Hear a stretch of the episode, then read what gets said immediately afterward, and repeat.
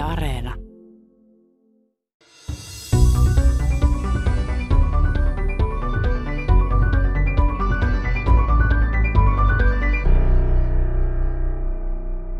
Oletko koskaan miettinyt, että jos liikutat vaikka kättäsi tai kuuntelet nyt tätä tiedeykköstä, miksi olet päättänyt tehdä niin?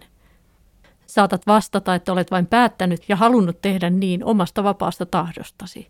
Mutta mistä tämä vapaa tahto oikein kumpuaa? Tätä pohdimme tänään Tiedeykkösessä. Lähdemme liikkeelle fysiikasta, jossa vapaan tahdon ongelma on pohdittu jo vuosisatojen ajan. Tiedetään, että kaikki on lähtöisin ja koostunut alkuräjähdyksessä syntyneistä hiukkasista, myös me ihmiset. Hiukkasten liikkeet noudattavat fysiikan lakeja. Kysymys herää, onko toimintamme ennalta määrättyä, aivoissa ja kehossamme tapahtuvista hiukkasten liikkeistä johtuvaa. Tästä keskustelemme fysiikan professori Kari Enkvistin kanssa. Puhumme vapaan tahdon olemuksesta, klassisen fysiikan ja kvanttimekaniikan maailmankuvista sekä kiehtovasta kvanttimekaniikkaan liittyvästä monimaailmatulkinnasta. Ohjelman loppupuolella lähestymme vapaan tahdon kysymystä vielä lääketieteen ja aivojenkin näkökulmasta. Haastateltavana on neurologian erikoislääkäri, apulaisprofessori Juho Joutsa. Voidaan ajatella, että vapaaseen tahtoon kuuluu se, että ihminen pystyy itse päättämään liikkeistään. Tietyissä neurologisissa tiloissa tämä hallinta on kuitenkin hävinnyt. Esimerkiksi vieraan käden oireyhtymässä käsi ei tottelekaan, vaan tekee liikkeitä omavaltaisesti. Joutsa kollegoinen on selvittänyt, missä kohtaa aivoissa vapaaseen tahtoon liittyviä hermoverkostoja sijaitsee. Entä ovatko ihmisen kaikki näennäisen vapaat päätökset vain aivojen sähköisten ja biokemiallisten reaktioiden tulosta? Minä olen Mari Heikkilä. Aluksi sukellamme fysiikan maailmaan ja maailmankuviin Kari Enkvistin kanssa. Lähdetään liikkeelle siitä, mitä on vapaa tahto. Tämä on juuri se suunnaton ongelma nyt sitten, että miten se määritellään ja sikäli kun mä olen ymmärtänyt, niin siitä on monia monituisia määritelmiä ja filosofit ovat siitä keskustelleet vaikka kuinka. Sikäli kun mä ymmärrän, mitään semmoista yleisesti hyväksyttyä yhteistä konsensusta ei ole siitä, että mitä on vapaa tahto.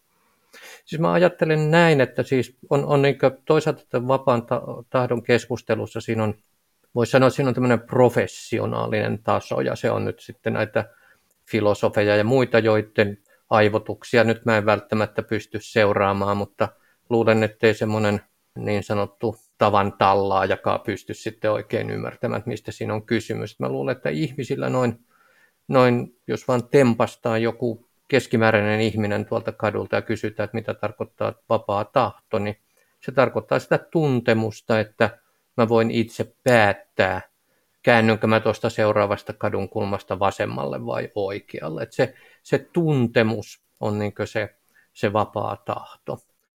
Voin päättää, että kuuntelenko radio-ohjelman loppuun vai lopetanko tähän. Juuri näin. Toivottavasti nyt moni jatkaa vielä, mutta jos mennään siihen, että miten fysiikka ei nyt varsinaisesti ole sellainen tieteenlaji, joka suoranaisesti niin kuin tulee tästä mieleen tästä tämmöistä arkisesta vapaasta tahdosta, mutta fysiikassa on kuitenkin pohdittu kautta aikaan tätä tämmöistä, että miten kaikki tapahtuu. Ja jos puhutaan siitä, lähdetään siitä klassista fysiikasta, semmoista deterministisesta ajattelusta, eli että, että aiemmin tapahtunut vaikuttaa suoraan siihen, mitä seuraavaksi tapahtuu, niin tähän periaatteessa johtaa siihen, että alkuräjähdyksessä silloin kun se tapahtui, niin sen jälkeen kaikki on tapahtunut tiettyä reittiä, jota se jatko, jatkaa hamaan ikuisuuteen. Niin kerrotko vähän tästä fysiikan determinismista, niin mitä se tarkoittaa? Jos mä ensin sanon sellaisen asian, joka nyt linkittää ehkä nyt ainakin tämmöisellä yleisellä tasolla nämä fysiikan determinismin, indeterminismin tähän vapaaseen tahtoon, on, on se tosiseikka, että jos, jos mä päätän nostaa kättäni, niin silloin tapahtuu jotain fysikaalista. Silloin atomit liikkuu.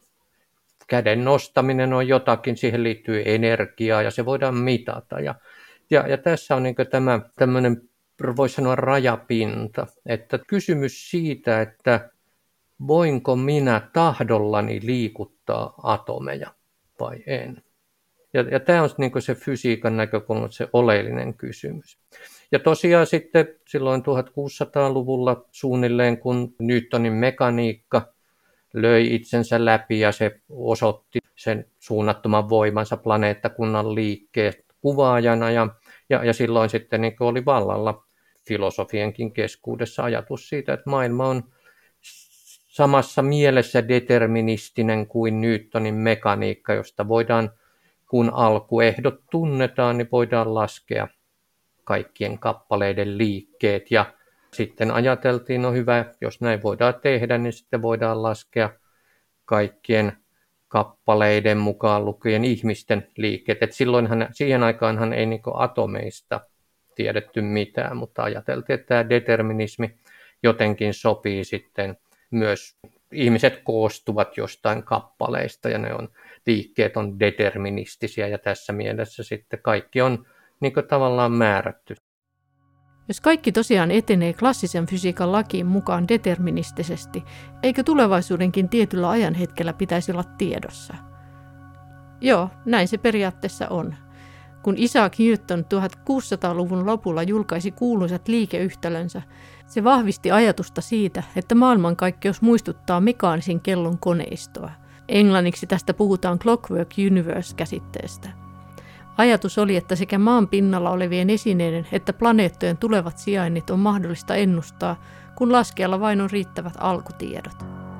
Vuonna 1814 ranskalainen matemaatikko Pierre-Simon Laplace esitti ajatuksen siitä, että jos olisi joku kaikki tietävä olio, demoni, joka tietäisi täysin tarkasti kaikkiin maailmankaikkeuden hiukkasiin vaikuttavat voimat ja hiukkasten sijainnit, ei tälle mikään olisi epävarmaa, sillä sekä tulevaisuus että menneisyyskin olisi täysin laskettavissa.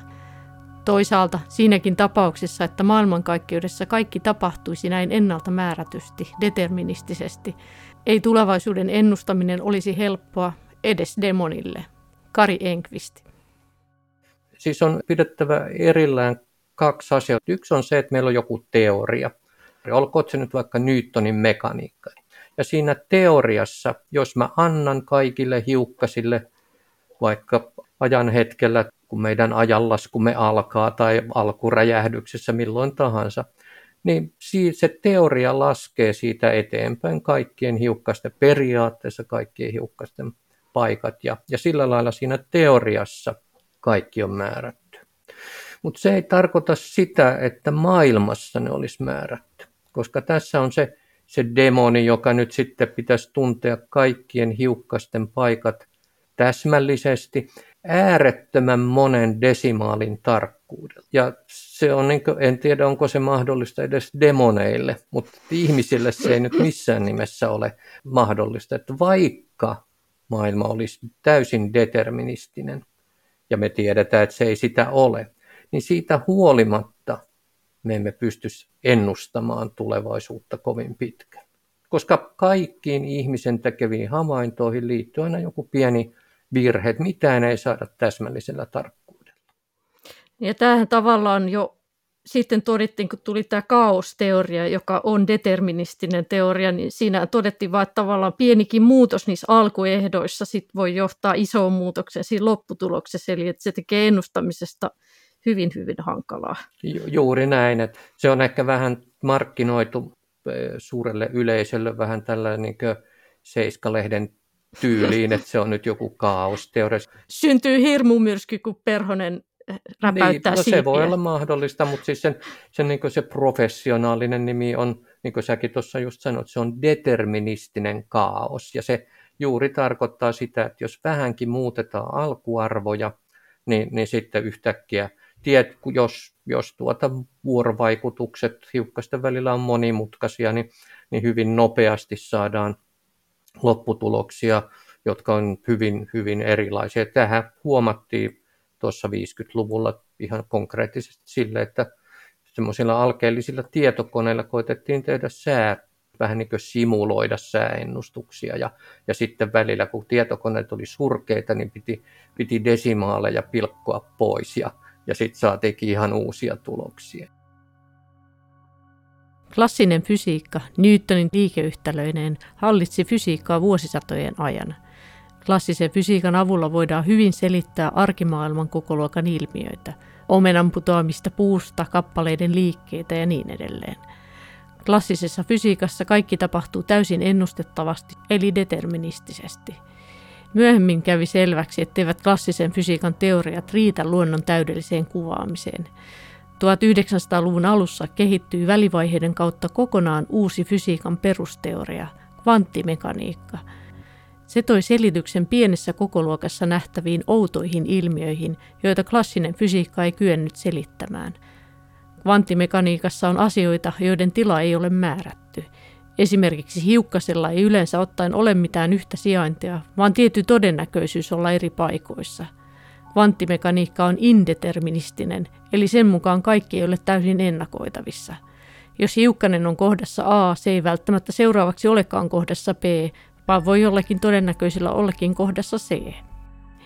Joissain yhteyksissä on esitetty, että kvanttimekaniikka mahdollistaa vapaan tahdon olemassaolon. Mutta miten asian näkee Kari Enqvist? Tässä saattaa helposti mennä kaksi asiaa sekaisin. Siis deterministisessä maailmassa jotkut tapahtumat vaikuttaa niitä seuraaviin tapahtumiin. Mutta se ei itsessään ei ole determinismia, vaan se on kausaalisuutta.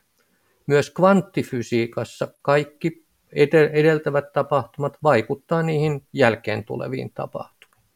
Nyt se ero on se, että jos tehdään tämmöinen ajatuskoe, joka ei ole siis mahdollinen, mutta että siinä deterministisessä maailmassa mä, mä niin jos se olisi kuin tietokone, niin mä tavallaan kääntäisin kelloja vaikka, vaikka eiliseen ja aloittaisin sen maailman juoksuttamisen uudestaan. Ja, ja, ja mä tulisin tähän päivään, jos, olisi, jos mä olisin täsmälleen siis siellä äärettömän tar- suurella tarkkuudella vienyt sen sinne aikaisempaa hetkeen, niin tänä päivänä kaikki olisi täsmälleen samalla lailla kuin tässä aikaisemmassakin versiossa, versio 1 ja versio 2 olisi aina samanlaiset.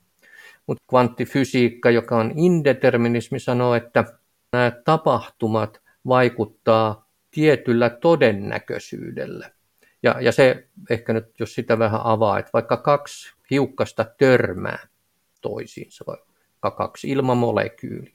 Nyt deterministinen teoria sanoisi, että ne millä nopeuksilla ja mihin kulmiin ne menee täsmälleen. Tällainen kvanttifysiikka sanoo, että, että on olemassa tietty todennäköisyysjakautuma. Kun ne törmää, niin ne voi mennä, yksi mennä itään ja toinen länteen, mutta voikin mennä pohjoiseen ja etelään noin tietyllä todennäköisyydellä. Et, et niinpä, et jos mä nyt kvanttifysikaalisessa maailmassa väännän taas tapahtumat eiliselle päivälle ja panen sen uudestaan käyntiin, niin itse asiassa olisi äärimmäisen epätodennäköistä, että mä saisin täsmälleen saman tilanteen kuin tänään. Mutta kuitenkin se on sillä lailla kausaalinen, että, että ne tapahtumat, mitä eilen, eilen tapahtui, ne vaikuttaa siihen, mitä tänä päivänä on. Mutta se on niin periaatteessakin, vaikka olisi se demoni äärettömän tarkkoinen mittauksinen, niin sekä ei pysty ennustamaan sitä, mitä on tänä päivänä, muuta kuin tietyllä todennäköisyydellä. Miten, jos ajatellaan nyt sitten sitä kvanttimekaniikkaa, se, että hiukkasella ei ole yleensä ottaen mitään yhtä sijaintia, vaan tietty todennäköisyys olla eri paikoissa. Ja sitten toisaalta on tämä klassinen mekaniikka, jossa niin kuin kaikki on aina tietyssä hyvinkin niin kuin määrätyissä paikoissa. Niin miten nämä sopii yhteen, nämä teoriat? Tämä on ollut yksi, yksi tota, niitä semmoisia puolifilosofisia ongelmia, jotka on liittynyt kvanttifysiikkaan. Että kysymys siitä, kun mikroskooppisella tasolla, jos me katsotaan atomeja tai alkeishiukkasia, niiden törmäilyjä, niin kvanttifysiikka toimii loistavasti. Ja, ja sitten kuitenkin niin kysymys herää silloin, että no miten kun me ihmiset nyt katsotaan tätä maailmaa, se on semmoinen niin newtonilainen, että täällä on... Omena putoaa maahan ja Omena niin putoaa edelleen. maahan ja kaikki tuntuu olevan paikoilla, että miten tulee tämmöinen, miten tämä newtonilainen arkitodellisuus nousee sieltä kvantti epämääräisyyden täyttämästä kvanttitodellisuudesta. Ja siinäkin on nyt oikeastaan niin aina kaikissa asioissa on, on tota, semmoisia alaviitteitä vähän. Ja tässä on se, että, että toisaalta se, niin se ymmärtää, että miten kun meillä on paljon hiukkasia, yksi gramma mitä tahansa ainetta sisältää valtavan määrän, nyt riippuen vähän mitä ainetta se on, mutta sanotaan 10 potenssiin 27 jotain hiukkasta, tai että se on, niitä on valtava määrä. Että miten, että miten se tulee niin klassiseksi, vaikka kive, pikku kivi, että miksi se on kuitenkin semmoinen klassinen. Ja, ja siihen liittyy tämmöinen käsite, jolla on tämmöinen hieno nimi dekoherenssi. Se tarkoittaa sitä, että että esimerkiksi pikkukivis, joka koostuu valtavasta määrästä atomeja, voi ajatella, että jokainen atomi on ikään kuin pieni aalto, ja nämä aallot siinä solmiutuu to, paitsi toisiinsa siinä pikkukivessä myös kaikkiin muihin atomeihin ilmassa, ympärillä, siinä rannalla, kuussa. Ja, ja voi siis ihan laskennallisesti osoittaa, että tämän seurauksena se menettää sen semmoisen aaltoluonteensa tämä kivi. Ja siitä tulee tämmöinen hyvin lokalisoitunut objekti, joka meistä näyttää nyt valtavan suurella todennäköisyydellä. No se on huonosti sanottu, kun todennäköisyys ei voi olla ykkön, ykköstä suurempi, mutta äärimmäisen lähellä sitä ykköstä. Näyttää klassiselta newtonilaiselta kappaleelta. Tässä on sitten vähän, tämä ei niin kokonaan poista sitä kvanttimekaniikan omituisuutta, mutta se on niin tavallaan yhden puolikkaan siitä selittää, että miten, minkä takia suuret kappaleet näyttää ja noudattaa klassista fysiikkaa. Mutta palataanpa nyt siihen peruskysymykseen vapaasta tahdosta. Onko siis tämä hetki, kun olen puhumassa radiossa Kari Enkvistin kanssa, pohjimmiltaan pitkän alkuräjähdyksestä alkaneen syy-seurausketjun tulosta? Deterministisen klassisen fysiikan mukaan tämä tilanne olisi ollut ennakoitavissa, mutta indeterministisen kvanttimekaniikan mukaan vain tietyllä todennäköisyydellä. Onko vapaata tahtoa vai ei? Kari Enqvist. Mun mielestä tämä kysymys determinismista tai indeterminismista, se, se on jossain mielessä epäoleellinen sen vapaan tahdon olemisen tai sen, sen kysymyksen kanssa. Ja itse asiassa niin jo 1600-luvulla oli tämmöinen Thomas Hobbes-niminen filosofi, mutta hänellä oli myös tähän vapaaseen tahtoon ja determinismiin liittyvä oikeastaan semmoinen lyömätön huomio, tai niin sitten koskaan myöhemminkään on voinut ohittaa. Ja siis Hobbes usko vakaasti tällaiseen newtonilaiseen determinismiin. Ja hän sitten niin kyseli itseltään, että no mitä se tarkoittaa vapaan tahdon kannalta. Ja hän niin sitten muovasi tämmöisen opin tai ajatuksen, joka tunnetaan nimellä kompatibilismi.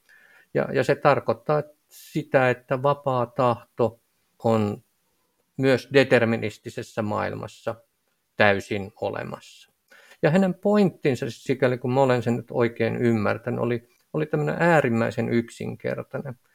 Hän kysyi että mil, jos maailma, jos kaikki olisi ennalta määrättyä ja jossakin mielessä mulla ei olisi semmoista itsenäistä henkeä, joka liikuttaisi niitä atomeita, niin miltä se tuntuisi? Ja hänen pointtinsa oli se, että ei se tuntuisi sen erilaiselta verrattuna siihen, että mulla on vapaa tahto. Koska hän, hän niin kysyy, että että mistä mä voin niin päätellä sen, että mulla on vapaa tahto. Jos kaikki mun liikkeet, kaikki tämä mun puhe on määrätty jo etukäteen, mistä mä voin tietää sen? Ja, ja meistä niin jotenkin me ajatellaan ehkä ensin, että no täytyyhän mun sitten jotenkin tietää, että silloin mä teen jotain, jota mä en halua tehdä. Mutta jos mulla ei ole vapaata tahtoa, niin ei siellä ole mitään erillistä halua, joka katsoisi, että no nythän mä toimin vastoin sitä, mitä mä oikeasti haluan tehdä.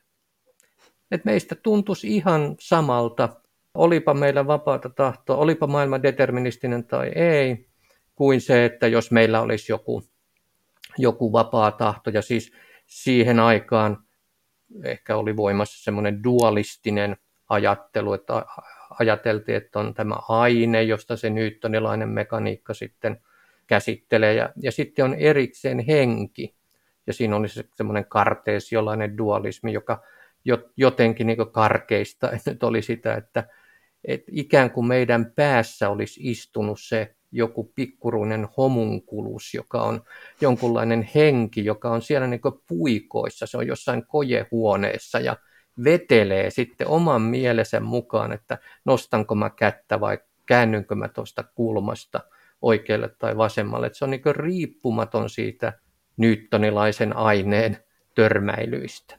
Ja, ja tämä oli niin se, se ajatus. Ja musta tuntuu, että meillä implisiittisesti on edelleenkin semmoisessa arkisessa ajattelussa, että on, että on se minä, joka on jotenkin erillinen siitä aineesta.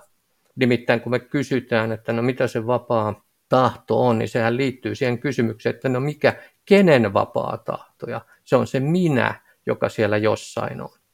Mun käsittääkseni nämä Hobbesin huomio on sillä lailla edelleenkin pätevä, ja sen takia sitten monet filosofitkin sanovat, että kysymys vapaasta tahdosta on pseudo-ongelma, koska meillä ei ole niin mitään keinoa päättää siitä, että onko meillä sitä vai ei. Meistä tuntuu täsmälleen samalta. Ja niinpä e, Hobbes sitten päätyi sanomaan, että meillä on kyllä vapaa tahto, vaikka maailma on täysin deterministinen. Että se on se vapaa tahto, joka, että jos meistä tuntuu, että meillä on, me haluan kääntyä kulmasta ja siellä ei ole poliisia pysäyttämässä meitä, niin sitten, sitten on se vapaa tahto.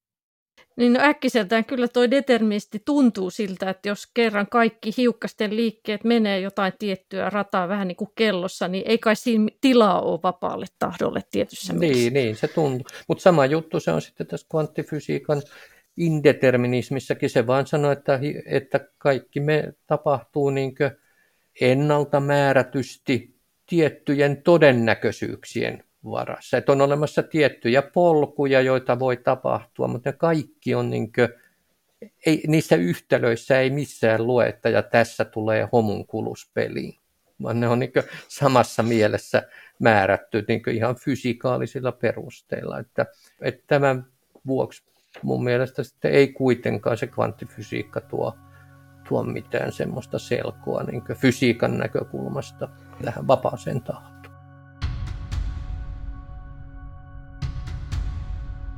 Mennään vielä semmoiseen tosi kiinnostavaan teoriaan, jotka jos ajatellaan tätä vapaata tahtoa, niin on tämä monimaailmateoria. Eli se on tällainen kvanttimekaniikkaan kytkeytyvä ajatus siitä, että on lukuisia rinnakkaisia universumeja tai tapahtumajonoja. Eli että mä voin ajatella, että kaikki nämä vaihtoehdot, se, että mä nyt heilautan tässä kättä, niin se voi toisessa universumissa olla niin, että mä en heilattanut kättä. Eli kaikki vaihtoehdot tapahtuu, mutta me ollaan tietyn tapahtumajonon, vaan nähdään tämä meidän universumimme tapahtumajono, mutta että kaikki rinnakkaistapahtumat tapahtuu. Siis siinä on just kysymys siitä, että kvanttifysiikassa, kun on niitä on, voi niin ajatella tämmöisiä rihmoja, jotka on niin ajassa juoksevia ketjuja. Että niitä, niitä periaatteessa on ylinumeroituva määrä, siis ääretön määrä.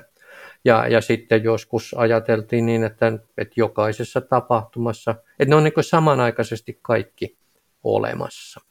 Ja, ja sitä sitten joskus kutsutaan monimaailma tulkinnaksi tai no sillä on monia nimiä, mutta se monimaailma tulkinta on vähän vähän hassu, mutta, mutta tota, jos nyt puhutaan siitä sitten, että ne on kaikki mahdollisuudet on yhtä aikaa jossain mielessä olemassa. Että jos mä otan jonkun semmoisen aikasiivun tästä kvanttitodellisuudesta, niin siellä on aina jotain tapahtunut. Se ei välttämättä tarvi olla se aikasiivu niin olla samanlainen kaikkia. No, mä en nyt mennä tähän sen kummosemmin. Mutta, mutta et niitä mutta, rinnakkaisia universumeja on tavallaan ihan valtava, hirveä no, määrä. on ehkä että on universumeita, vaan tämä meidän todellisuus koostuu näistä langoista. Se on kuin matto. No joskus se on matto, jossa on loimia. Ja meidät on niin syistä, jotka nyt on ehkä vähän liian monimutkaisia tässä selitettäväksi, me on vangittu niin yhteen loimeen. Kvanttimekaniikan mukaan hiukkanen voi olla useassa tilassa yhtä aikaa, eli puhutaan superpositiosta. Esimerkiksi elektronilla on ominaisuus nimeltä spin, jonka voidaan havaita olevan joko ylös- tai alaspäin. Superpositiotilassa se voi olla molempia yhtä aikaa. Tässä vaiheessa voitaisiin nostaa vielä kissa pöydälle, nimittäin Schrödingerin kissa. Kvanttimekaniikan kehittäjän Nobelin palkinnon saaneen Erwin Schrödingerin ajatuskokeessa, joka ei ollut mikään todellinen koe, suljetussa laatikossa on kissa. Siellä on myös laitteisto, jossa radioaktiivinen ydin hajoaa tietyllä todennäköisyydellä tunnin sisällä. Jos ydin hajoaa, se laukaisee laitteen, joka vapauttaa laatikkoon myrkkykaasua ja kissa kuolee. Kvanttimekaniikassa radioaktiivisen ytimen tilaa kuvataan hajonneen ja hajoamattoman ytimen superpositioksi, eli se voi olla molemmissa tiloissa yhtä aikaa. Toisaalta, kun laatikko lopuksi avataan, nähdään vain joko hajonnut ydin ja kuollut kissa tai hajoamaton ydin ja elävä kissa. Milloin systeemi lakkaa olemasta näiden kahden tilan sekoitus ja muuttuu vain toiseksi niistä? Kvanttimekaniikan monimaailmatulkinnan mukaan superposition romahdusta ei tapahdu. Eli kaikki vaihtoehtoiset historiat ja tulevaisuudet ovat todellisia. Eli toisessa todellisuudessa elektronin spin on ylös, toisessa alaspäin. Tai jos palataan Schrödingerin kissaan, toisessa todellisuudessa se on elossa ja toisessa kuollut. Hugh Everettin vuonna 1957 ilmestyneen väitöskirjan pohjalta kehittynyt ajatus on, että todellisuus haarautuu loputtomasti, eli muodostuu valtava määrä uusia tapahtumaketjuja. Me kuitenkin tiedämme niistä vain yhden, eli sen todellisuuden, jota elämme. Yhtä hyvä mahdollisuus on se, että niitä loimia on vain yksi. Että ei ole mitään syytä sille, minkä takia spin onkin nyt ylös ja jossain toisessa kohtaa spin on taas alas, vaan se maailma etenee niin vaan yhtä tämmöistä loimea pitkin, niin vähän niin epäjatkuvasti tavallaan. Että ne kaikki toteudu ollenkaan. Ne on vaan mahdollisia, mutta että me on olemassa vain yksi loimi, joka on tästä äärettömästä joukosta yksi otos. Ja meillä nyt ei sinänsä ole mitään keinoa sitten tietää, että kumpi on oikea. Että nämä on tämmöistä vähän pseudofilosofista ajatusta. Se, että on yksi loimi, niin sitä joskus kutsutaan sitten niin tavallaan moderniksi versioksi Kööpenhaminan tulkinnasta ja tämä toinen monimaailmatulkinta on sitten tavallaan se, että kaikki on olemassa yhtä aikaa. Ihmisistä ehkä on lohdullisempaa se, että kaikki on olemassa yhtä aikaa. Palaamme vielä myöhemmin uudestaan Kari Enkvistin puheille, mutta seuraavaksi puhumme vapaasta tahdosta aivojen ja neurologian näkökulmasta – Vapaa tahto voidaan määritellä kokemuksena siitä, että voimme päättää liikuttaa esimerkiksi oikeaa kättämme ja käsi tottelee. Toisaalta joissain aivosairauksissa ihminen voi menettää tämän vapaan tahdon ja käsi alkaakin liikkua omia aikojaan. Neurologian erikoislääkäri apulaisprofessori Juho Joutsa on tutkinut aihetta. Se, miten äh, me ollaan kollegoidemme kanssa ajateltu tätä asiaa, niin, niin me ajatellaan, että siinä on tavallaan – kahta komponenttia tässä vapaassa tahdossa. Eli yksi on se, se tahto, se halu, se kyky tuottaa esimerkiksi liikettä tai muuta toimintaa. Ja sitten toinen komponentti on se, että koetaan niin kuin omistajuutta, että ollaan itse vastuussa siitä toiminnasta. Ja neurologian kentässä meillä on aivosairauksia, missä häiriintyy tämä vapaan tahdon kokemus. Ja, ja me ollaan näitä sairauksia tutkimalla pyritty sitten selventämään sitä, että mitkä ne aivojen mekanismit on, mitkä sitä tätä vapaan tahdon kokemusta tuottaa. Juho Joutsa on selvittänyt muun muassa harvinaisen neurologisen tilan akineettisen mutismin taustoja. Häiriöstä kärsivä potilas ei kykene tahdonlaisesti liikkumaan tai puhumaan normaalisti, vaikka puheen tuoton kyky ja raajojen liikuntakyky sinänsä ovat tallella – Ensimmäisen tällaisen tapauksen kuvasi australialainen neurokirurgi Hugh Kynes vuonna 1941. Potilas oli 14-vuotias Elsie Nix, joka oli koko ikänsä kärsinyt pahoista päänsärvyistä. Tyttö alkoi vajota apatiaan eikä kyennyt lopulta enää puhumaan normaalisti tai hallitsemaan liikkeitään. Elsillä oli aivoissaan kystä, eli rakkula, joka painoi tiettyjä aivojen otsalohkon alueita ja aivokammiota. Neurokirurgi päätti helpottaa tilannetta tyhjäämällä kystää. Kun hän kajosi kystaan aivoissa neulalla, tyttö päästi kovan kiljaisun. Hän kykeni jälleen puhumaan, kertomaan nimensä, ikänsä ja osoitteensa. Kun kystä kutistui, hänen liikkumis- ja puhekykynsä palasivat normaaleiksi. Valitettavasti helpotus oli tilapäinen, sillä kystä täyttyi uudelleen ja oireet palasivat. Jälleen tyhjäys auttoi. Myöhemmin kirurgi poisti kystän kokonaan ja Elsi parani päänsäryistään ja muista oireistaan täysin. Mutta annetaan nyt Juho Joutsan kertoa, miksi hän on kiinnostunut akineettisesta mutismista. Tämä on yksi tämmöinen, niin kuin mitä on ajateltu tämmöisenä neurologisena tautitilanne, mikä mallintaa just vapaan tahdon ongelmaa. Toinen sitten on tämmöinen vieraan käden oireyhtymä. Eli, eli siinä tautitilassa sitten taas esimerkiksi yksi käsi alkaa elää tavallaan omaa elämää. Eli voi lähteä levitoimaan, voi touhuta jotain, ja, ja nämä potilaat ei, ei koe, että se on heidän tuottamaansa se liike, eli tavallaan, että jokin muu liikuttaa sitä kättä. Ja, ja tosiaan niin kun näitä tautitiloja me käytettiin sitten mallina hakemaan, että mistä aivorakenteista vapaan tahdon kokemus sitten syntyy. Minkälaisia kohtia aivoissa siellä nyt sitten paikannettiin, että missä, missä se vapaa tahto on? Voiko sitä näin sanoa? Meidän lähtökohta oli siis semmoinen, että nämä oli ö, tapauksia, joissa nämä yksilöt oli kärsinyt aivovaurion, eli paikallisesti siitä kohtaa kudos oli kuollut. Ja sen seurauksena heille oli tullut sitten tämä akineettinen mutismi tai sitten vieraan käden oireyhtymä. Ja, ja ensin me aloitettiin siitä, että selvitettiin, että onko siellä jotain yhtä yksittäistä kohtaa, mikä sitten aiheuttaisi vaikka tämän akineettisen mutismin. Ja, ja sellaista kohtaa ei löytynyt. Joten me sitten tehtiin vähän monimutkaisempaa tutkimusta siitä ja, ja määriteltiin, että no, no onko siellä jotain tällaisia verkostoja, mihin nämä kaikki vauriokohdat osuisi. Ja, ja tämä sitten tuotti tulosta ja, pystyttiin sitten tunnistamaan tietyt verkostot, mihin osuu leesiot, mitkä aiheuttaa akineettista mutismia, ja sitten ähm, toinen verkosto osumalla sitten nämä leesiot aiheutti tätä vieraan käden oireyhtymää. Juho Joutsa havaitsi Harvardin ja Vanderbiltin yliopiston neurotieteilijöiden kanssa, että akineettisen mutismin ja vieraan käden oireyhtymissä tärkeiden aivoverkostojen solmukohtia olivat otsalohkon alla sijaitseva pihtipoimu ja takaraivolohkossa sijaitseva prekuneus eli etukiila. Onko se niin, että se on tietyistä kohdista kiinni, että mä pystyn kättäni heiluttamaan ja sitten jos siellä tulee vika, niin siellä voi olla väärää aktiivisuutta ja sitten mun käsi heilahtaa ilman mun lupaani niin sanotusti. Ähm, joo, eli kaikki perustuu oikeastaan hermosolujen välisiin kytköksiin. Eli hermosolut viestii toisiinsa kanssa ja esimerkiksi liikkeen kohdalla niin näiden aivoissa tapahtuvien viestien jälkeen viesti kulkee selkeydin pitkiä ääreishermoihin ja ääreishermot liittyy lihakseen ja saa aikaan lihassupistuksen. Ja tämä oikeastaan niin meidänkin lähtökohta perustuu just siihen, että kun aivojen toiminta perustuu näihin kytkentöihin, eli puhutaan verkostoista, niin nämä on verkostotason ilmiöitä kaikki.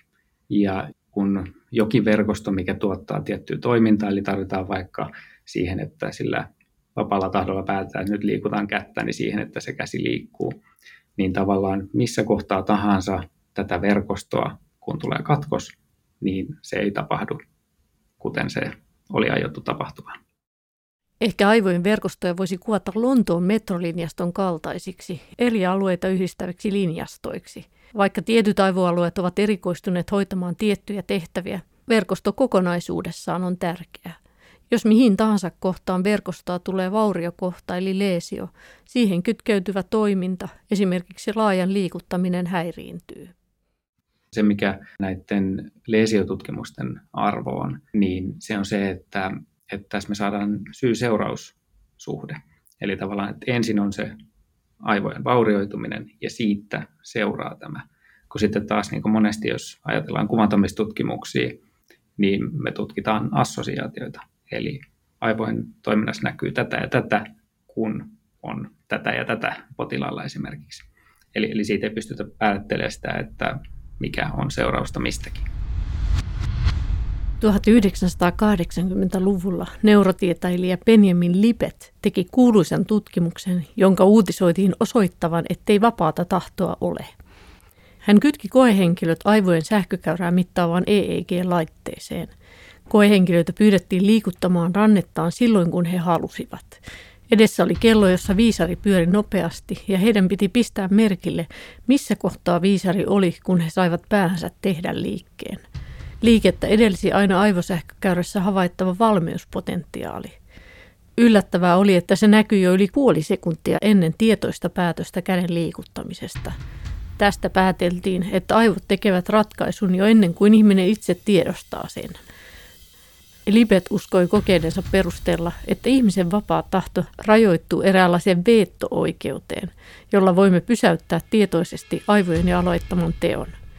Tässä ajatuksessa on kuitenkin heikkouksia, sillä myös teon pysäyttäminen on teko.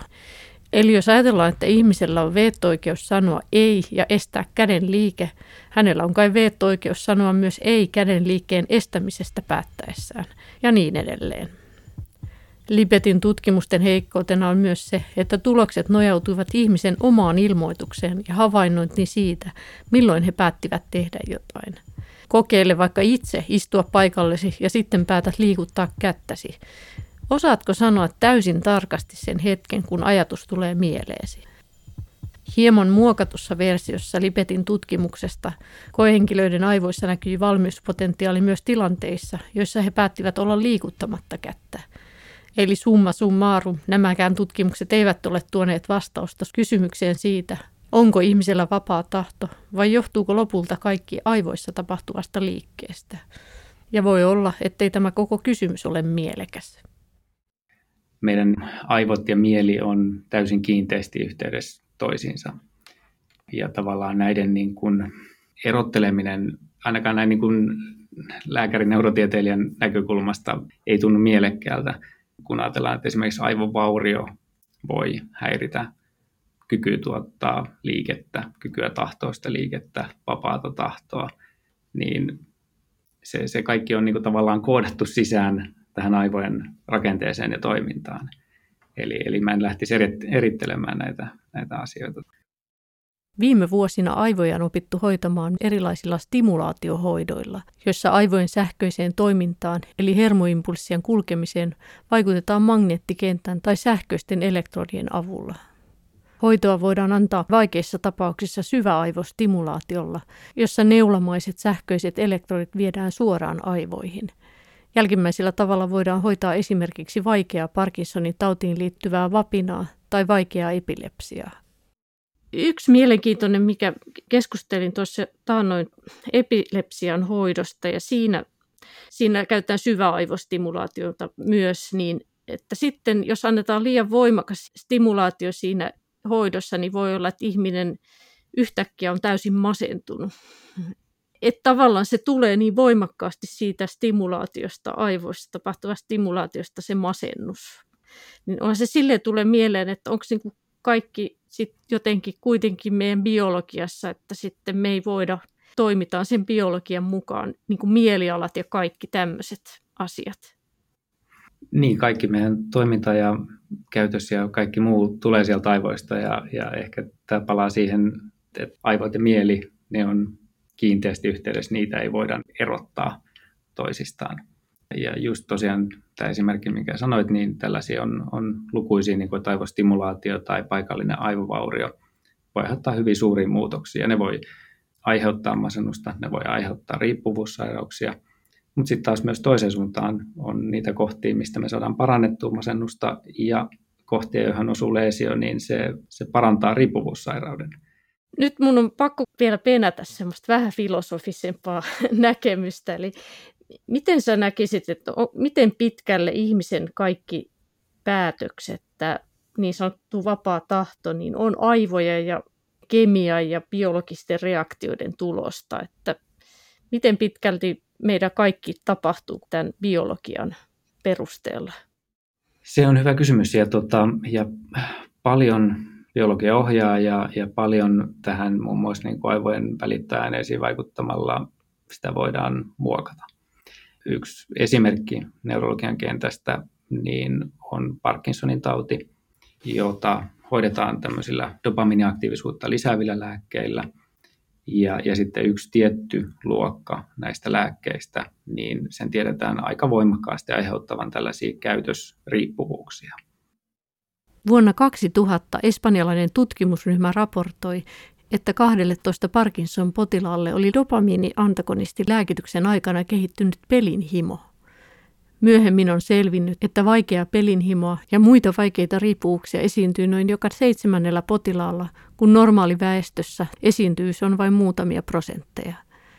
Tämä dopamiini-antagonisteihin liittyvä haittavaikutus on johtanut myös kanteisiin lääkevalmistajia kohtaan – Esimerkiksi Yhdysvalloissa entinen poliisi menetti Parkinson-lääkityksen myötä kehittyneen vaikean peliongelman vuoksi 260 000 dollaria. Lääkevalmistaja joutui korvaamaan hänelle pelissä häviämänsä rahat. Tässä tullaan siihen sitten, että mikä on sen yksilön oma mahdollisuus vaikuttaa tähän käytökseen, kun me voidaan ihan tämmöinen farmakologinen aine antamalla aiheuttaa jokin hyvinkin niin kuin radikaali käytöksen muutos. Eli se on semmoinen veteen piirretty viiva tavallaan, että missä kohtaa se katkee se oma vapaan tahdon merkitys. Se on tietenkin näissä riippuvuussairauksissa että kysymys sitten herää, että onko niin vapaata tahtoa, että voiko ihminen päättää asioita. Juuri näin, ja tämä, menee siihen just, että, että kyse on mielestäni jatkumosta. Että riippuvuussairaudet on hirveän hyvä esimerkki siitä, että, että tavallaan alkuvaiheessa ensimmäiset päihteen käytöt todennäköisesti on hyvin voimakkaasti sen vapaan tahdon ohjaamaa. Ja sitten kun liikutaan siinä riippuvuusspektrissä eteenpäin ja, ja riippuvuus muuttuu vaikeammaksi, niin silloin ollaan enemmän ja enemmän sitten vaan näiden niin kuin kemikaalien ohjaamana siinä. Omalla tahdolla edelleenkin on merkitystä, mutta se mitä sillä pystyy tekemään on huomattavasti vähäisempää. Niin ja tietenkin jos ajattelee jotain eläinmaailmaa, niin kyllähän siellä joku hormonit kun hyrrää, niin se on aika voimakas juttu. Kyllä varmaan ihmisillekin vaikuttaa ihan valtavasti siihen käyttäytymiseen ja, ja siinä voi kysyä, että onko siinä vapaata tahtoa, että sitä esimerkiksi eläimethän tekee aika sille alkukantaisen viettien mukaan ja, ja vähän niin kuin pakon edessä, niin kuin hormonit ja aivot käskee. Niin, tavallaan ja, ja hyvin samanlaiset mekanismit ihmistenkin aivoissa vaikuttaa. Meillä on sitten sen lisäksi mekanismeja, mitkä jarruttaa näitä, näitä tavallaan niin luonnollisia haluja ja, ja näin poispäin. Palataan vielä lopuksi Kari Enkvistin puheille. Ihmisellä ei siis monissa tilanteissa välttämättä ole vapaan tahdon kokemusta. Mitä siitä seuraa, jos ihminen ajattelee, ettei hänellä ole vapaata tahtoa? Me ollaan nyt tässä puhuttu fysiikasta, mutta ei malta olla vähän menemättä myös tämmöisille vieraille vesille. Eli vapaaseen tahtoon liittyen on sitten tehty tämmöisiä tosi mielenkiintoisia tutkimuksia esimerkiksi tämmöisestä asiasta, että jos ihmiset ei usko vapaaseen tahtoon, niin seurauksena on moraalitonta käytöstä. Eli on tehty ihan tällaisia kokeita. Eli oli annettu ihmiselle teksti, jos kerrottiin, että vapaata tahtoa ei ole, eli se on vapaa tahto on illuusio, ja oli perusteltu se hyvin. Ja sitten kun oli tällaisia kokeita niin tehty, niin he oli enemmän huiputtanut ja varastanut ja, ja kaikkea. Sitten sen lisäksi on tällainen psykologi Roy Baumeister tutkinut tosi paljon tätä vapaan tahdon että jos se ajatus on vapaasta tahdosta, että miten se vaikuttaa. Että jos sitä ei ole, niin sitten opiskelijat esimerkiksi harvemmin auttaa opiskelutovereitaan, antaa epätodennäköisimmin rahaa kodittomille ja lainaa matkapuhelintaan. Eli että, että se lopputulema näissä on ollut, että, että tätä vapaan tahdon illuusiota kannattaa ylläpitää, koska se on hyödyllinen yhteisölle.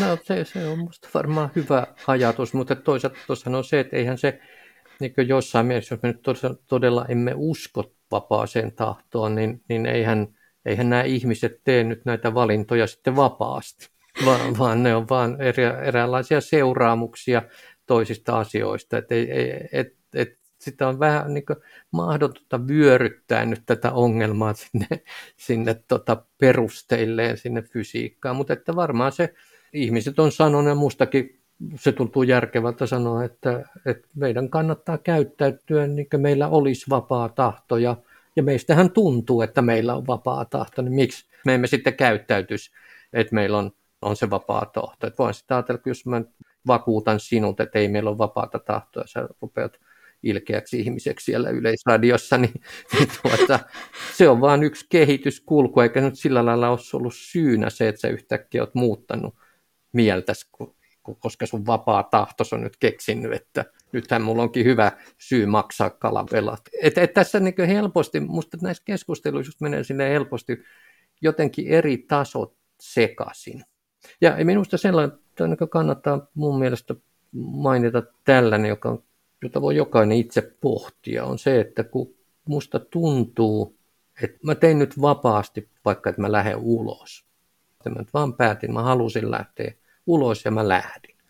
Niin kysyä itse, että no missä mä tein sen päätöksen? Missä se tapahtui? Oliko joku, joka sen teki, vai oliko se vaan semmoinen, että se, se tuli mulle. Mä lähdin sitten vaan ulos, mutta en mä voi koskaan sanoa, että missä se päätös tehtiin.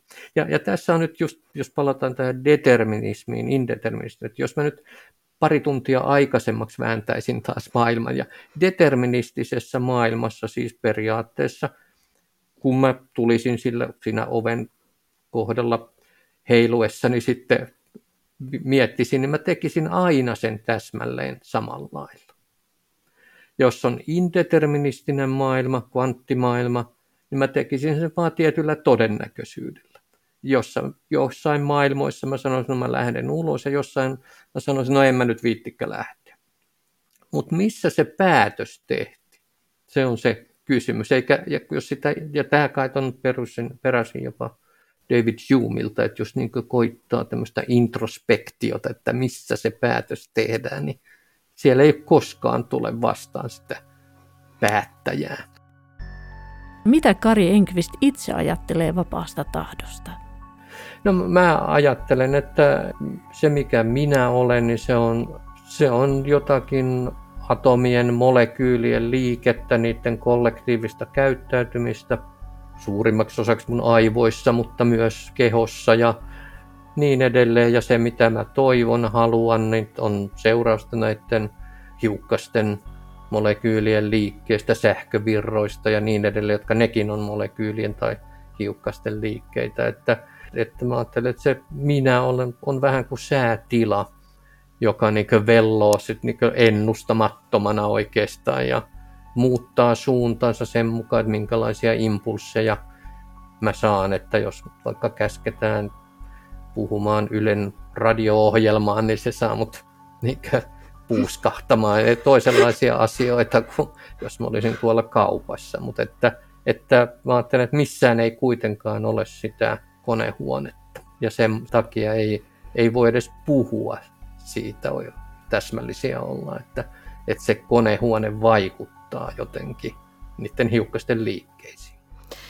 Mutta se haastehan on, on tässä tämmöisessä tietyssä mielessä siinä, jos ajatellaan, että on tosiaan, me ollaan hiukkasten liikettä ja, ja, ja tämä, niin on se, että me ollaan tavallaan tahdottomia silloin, että silloinhan Putin tekee mitä tykkää ja maailma tuhoutuu. Mitä järkeä, eihän meillä ole mitään mahdollisuuksia tehdä mitään, jos joka tapauksessa asiat etenee niin kuin ne etenee tähän helposti johtaa tämmöisiä ajatuksia, eli siihen no, niin. moraalittomuuteen. Niin, kyllä se tietysti voi johtaa, johtaa mutta ehkä sekin on sitten vähän harhainen, että onhan meillä haluja ja tahtoja ja se, että, että onko se halut ja tahdot, tuleeko nyt sieltä konehuoneen äijältä vai, vai jostakin muusta, on niin tavallaan irrelevanttia. Kiitoksia tässä vaiheessa voi sanoa, että itse ainakin koin, että ihan vapaasta tahdosta tätä keskustelua tässä kävin. Ja kyllä sinäkin suostuit käsittääkseni ihan vapaasta tahdosta haastatteluun. Niin, kuvittelen.